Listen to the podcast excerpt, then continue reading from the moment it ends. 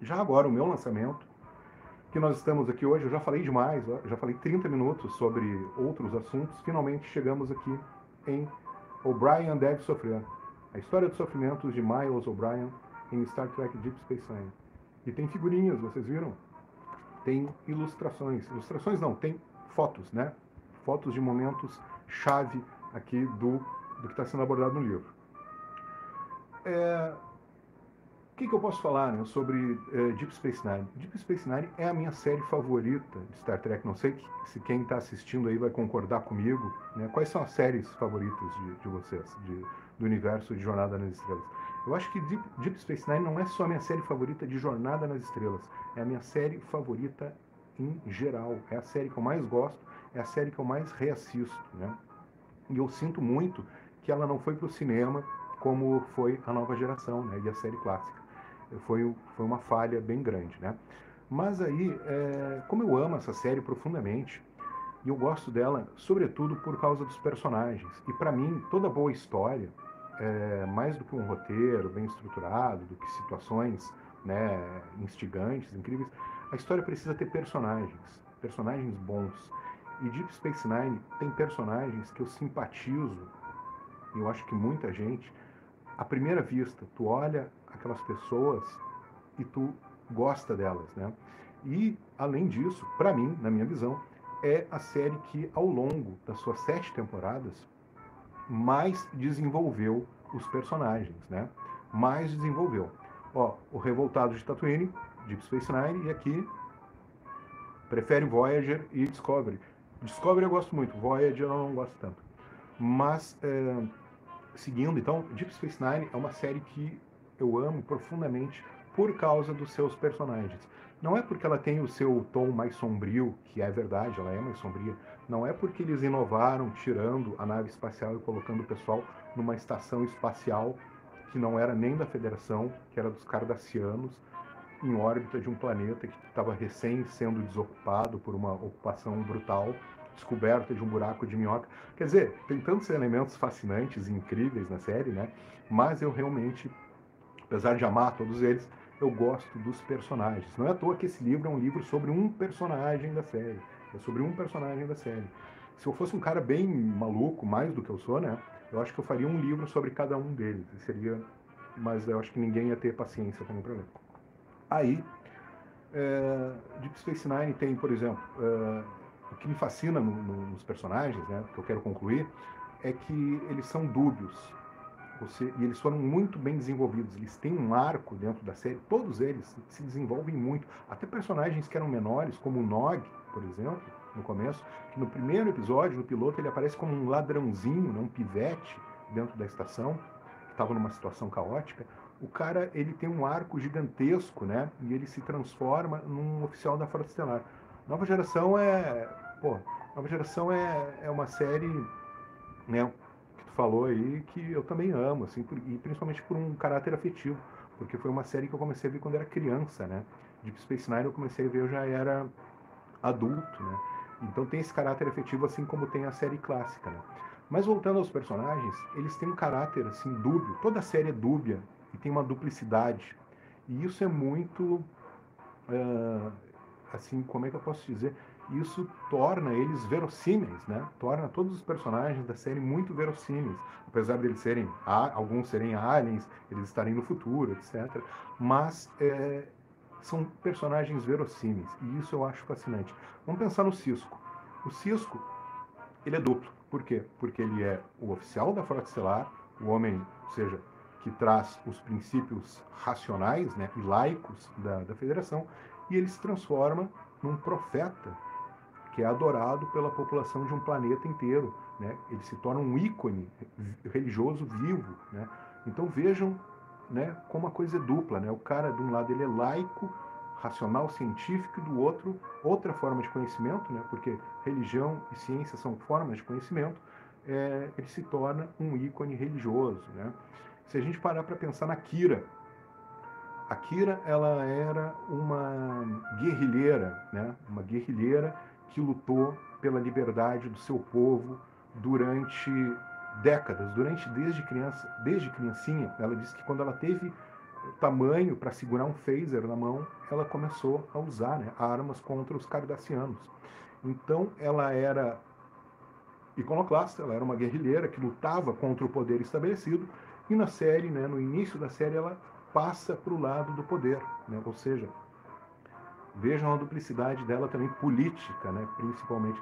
Um caso pitoresco sobre a, sobre a Kira, logo que eu lancei o, o Star Trek Utopia e Crítica Social, é, eu postei uma foto dela, eles fizeram, os produtores do, do, do documentário sobre Deep Space Nine, eles fizeram um filme lindo, lindo, dirigido pelo Ira Steven Bear, que é um dos uh, produtores né, da série. É um cara que eu agradeço, eu agradeço a, a ele e ao Colm Meaney, né, que é o ator que faz o O'Brien. É, eu dedico esse livro aos dois, né, porque são, os caras são heróis. Né. E aí eles fizeram um documentário, e quando foram lançar o documentário, todos os produtores apareceram com a camiseta preta, inclusive a Nana Visitor, que faz, interpreta aqui na Neris, com aquela imagem icônica do Che Guevara, só que ao invés da cara do, do Che, a cara da Kira. E aí eu postei essa foto como foto de perfil da página do, do livro, aí foi um camarada lá assim, postou foto da Kira como Che Guevara, já mostra que não sabe nada sobre Star Trek. Aí eu dei risada, né? Pô, o cara, o cara tem coragem. Como é que ele fazia para passar vergonha antes, né? Antes da internet? Porque o cara foi ali, escreveu uma maior bobagem no mundo, porque a Kira ela é totalmente Che Guevara. Ela foi inspirada, inclusive, né, no, nesses grandes revolucionários. Né? A construção da personagem teve como influência revolucionários, dentre eles Che Guevara. Ela era uma guerrilheira e ela fez o que foi necessário né, para colocar em prática a sua revolução. Né? Exatamente, olha só, esse negócio dos maquis é, é, muito interessante, por quê? Porque assim, ó, muitas vezes as pessoas acusam os socialistas de serem utópicos e desejarem um, uma sociedade sem conflitos. Não, isso jamais Marx, jamais Engels, jamais qualquer é, socialista sério escreveu. Não. Vão desaparecer os conflitos atuais, no momento em que a gente construir uma sociedade socialista, e novos conflitos vão se colocar.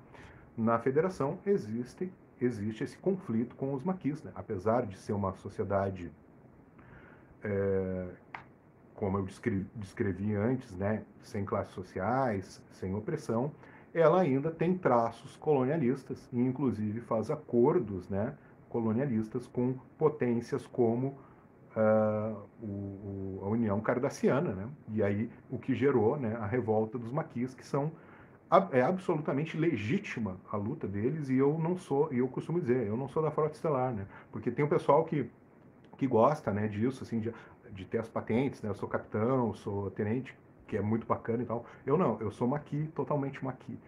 então, é, mas voltando, né? Eu estava na Kira, né? E aí a Kira, ela tem também essa duplicidade política, né? Ela, ela lutava contra o poder e aí ela se tornou o poder, né? Ela é a primeira oficial da estação, trabalha junto com a federação e com o governo uh, bajoriano. Quem mais que temos? Temos o Odo, né? Pô, o Odo, a, a, a, duplicidade dele é bastante evidente, né? Porque ele é, ele é líquido e ele é sólido, né? E ele é aquele personagem que entra na tradição de Star Trek, de, de, de Spock, Data, Doutor, né, de Voyager, o Saru, agora, que eles são personagens que não são humanos, né, mas que, que têm conflitos é, humanos e que precisam lidar com os humanos ao seu redor e os seus conflitos também. Né?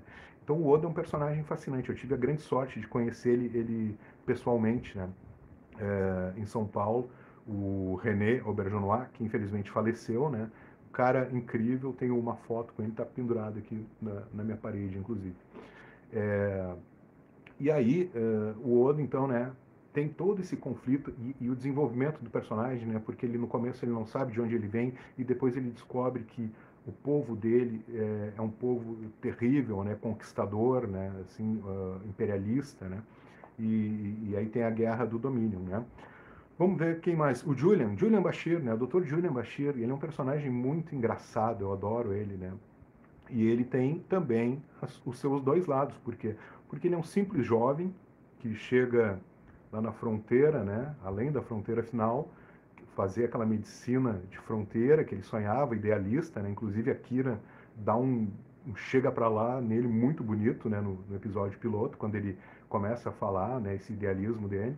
É, só que além de ser muito mais do que ser esse jovenzinho, assim, médico, né? Que não pode ver um rabo de saia, ele é um ser humano aprimorado geneticamente, né? Ou seja, tem duas naturezas também, né? Dex, uh, Jazia Dex, pô, essa aí também é evidente, né? Porque ela é uma jovem bonita, né? Com vida sexual ativa. Vejam como as personagens femininas de Deep Space Nine também são personagens muito interessantes por isso. Nunca se esconde, né? Que ela gosta de transar, que ela tem diversos parceiros sexuais.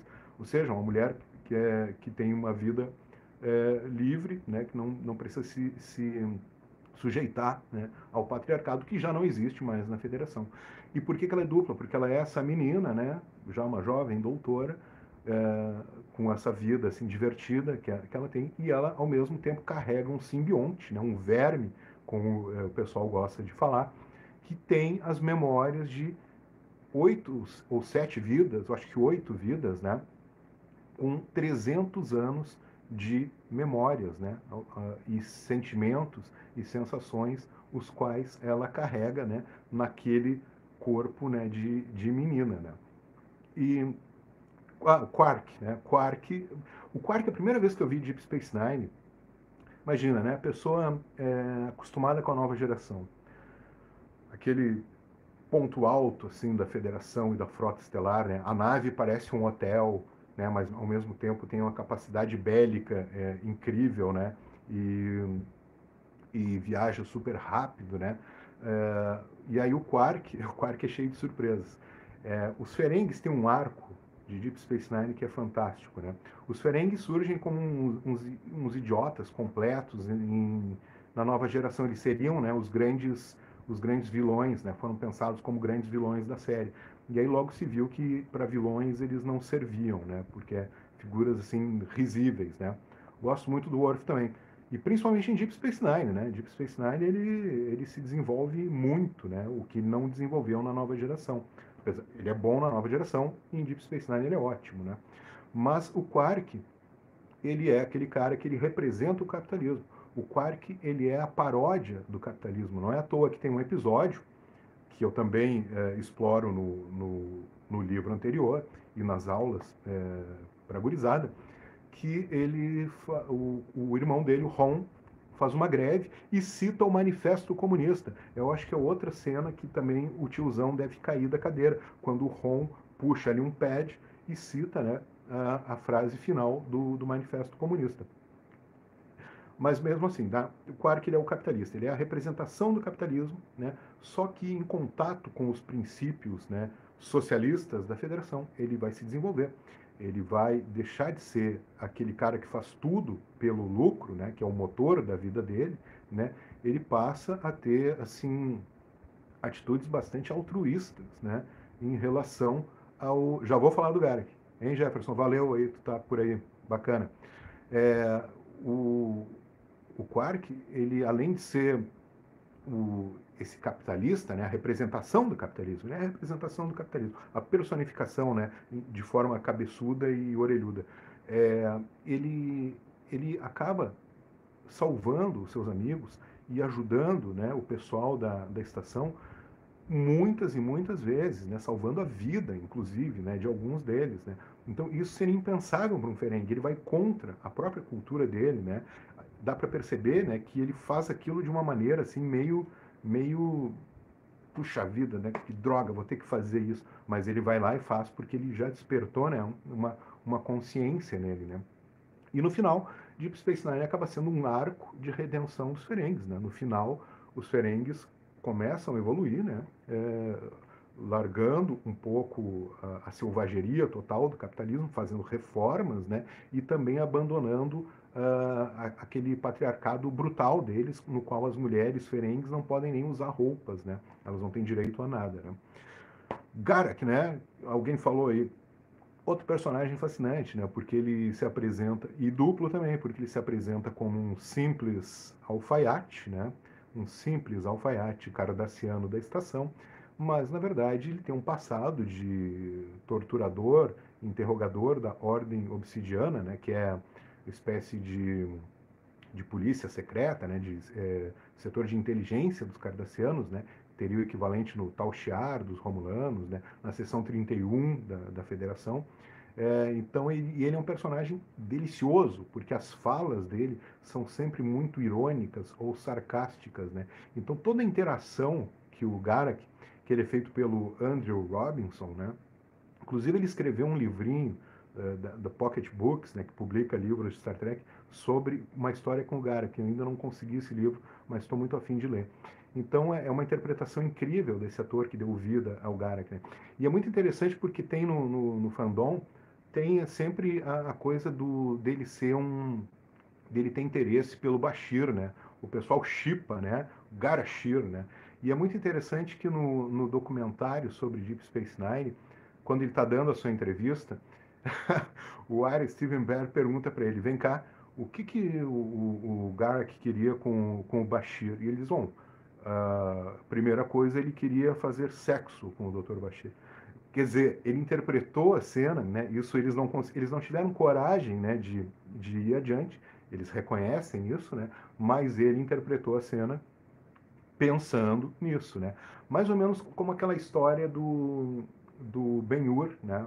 Vocês devem saber que o Charlton Heston era um cara de direita, super conservador, homofóbico e tal, e quando ele faz o Ben-Hur, ele não sabe que né, o Ben-Hur e o Messala, na verdade, são amantes. Né? Isso não é mostrado no filme, mas é representado né, através daquela cena em que eles arremessam as lanças, as duas lanças, dois símbolos fálicos. Né? Aquilo ali representa uma relação é, sexual entre os dois. Né?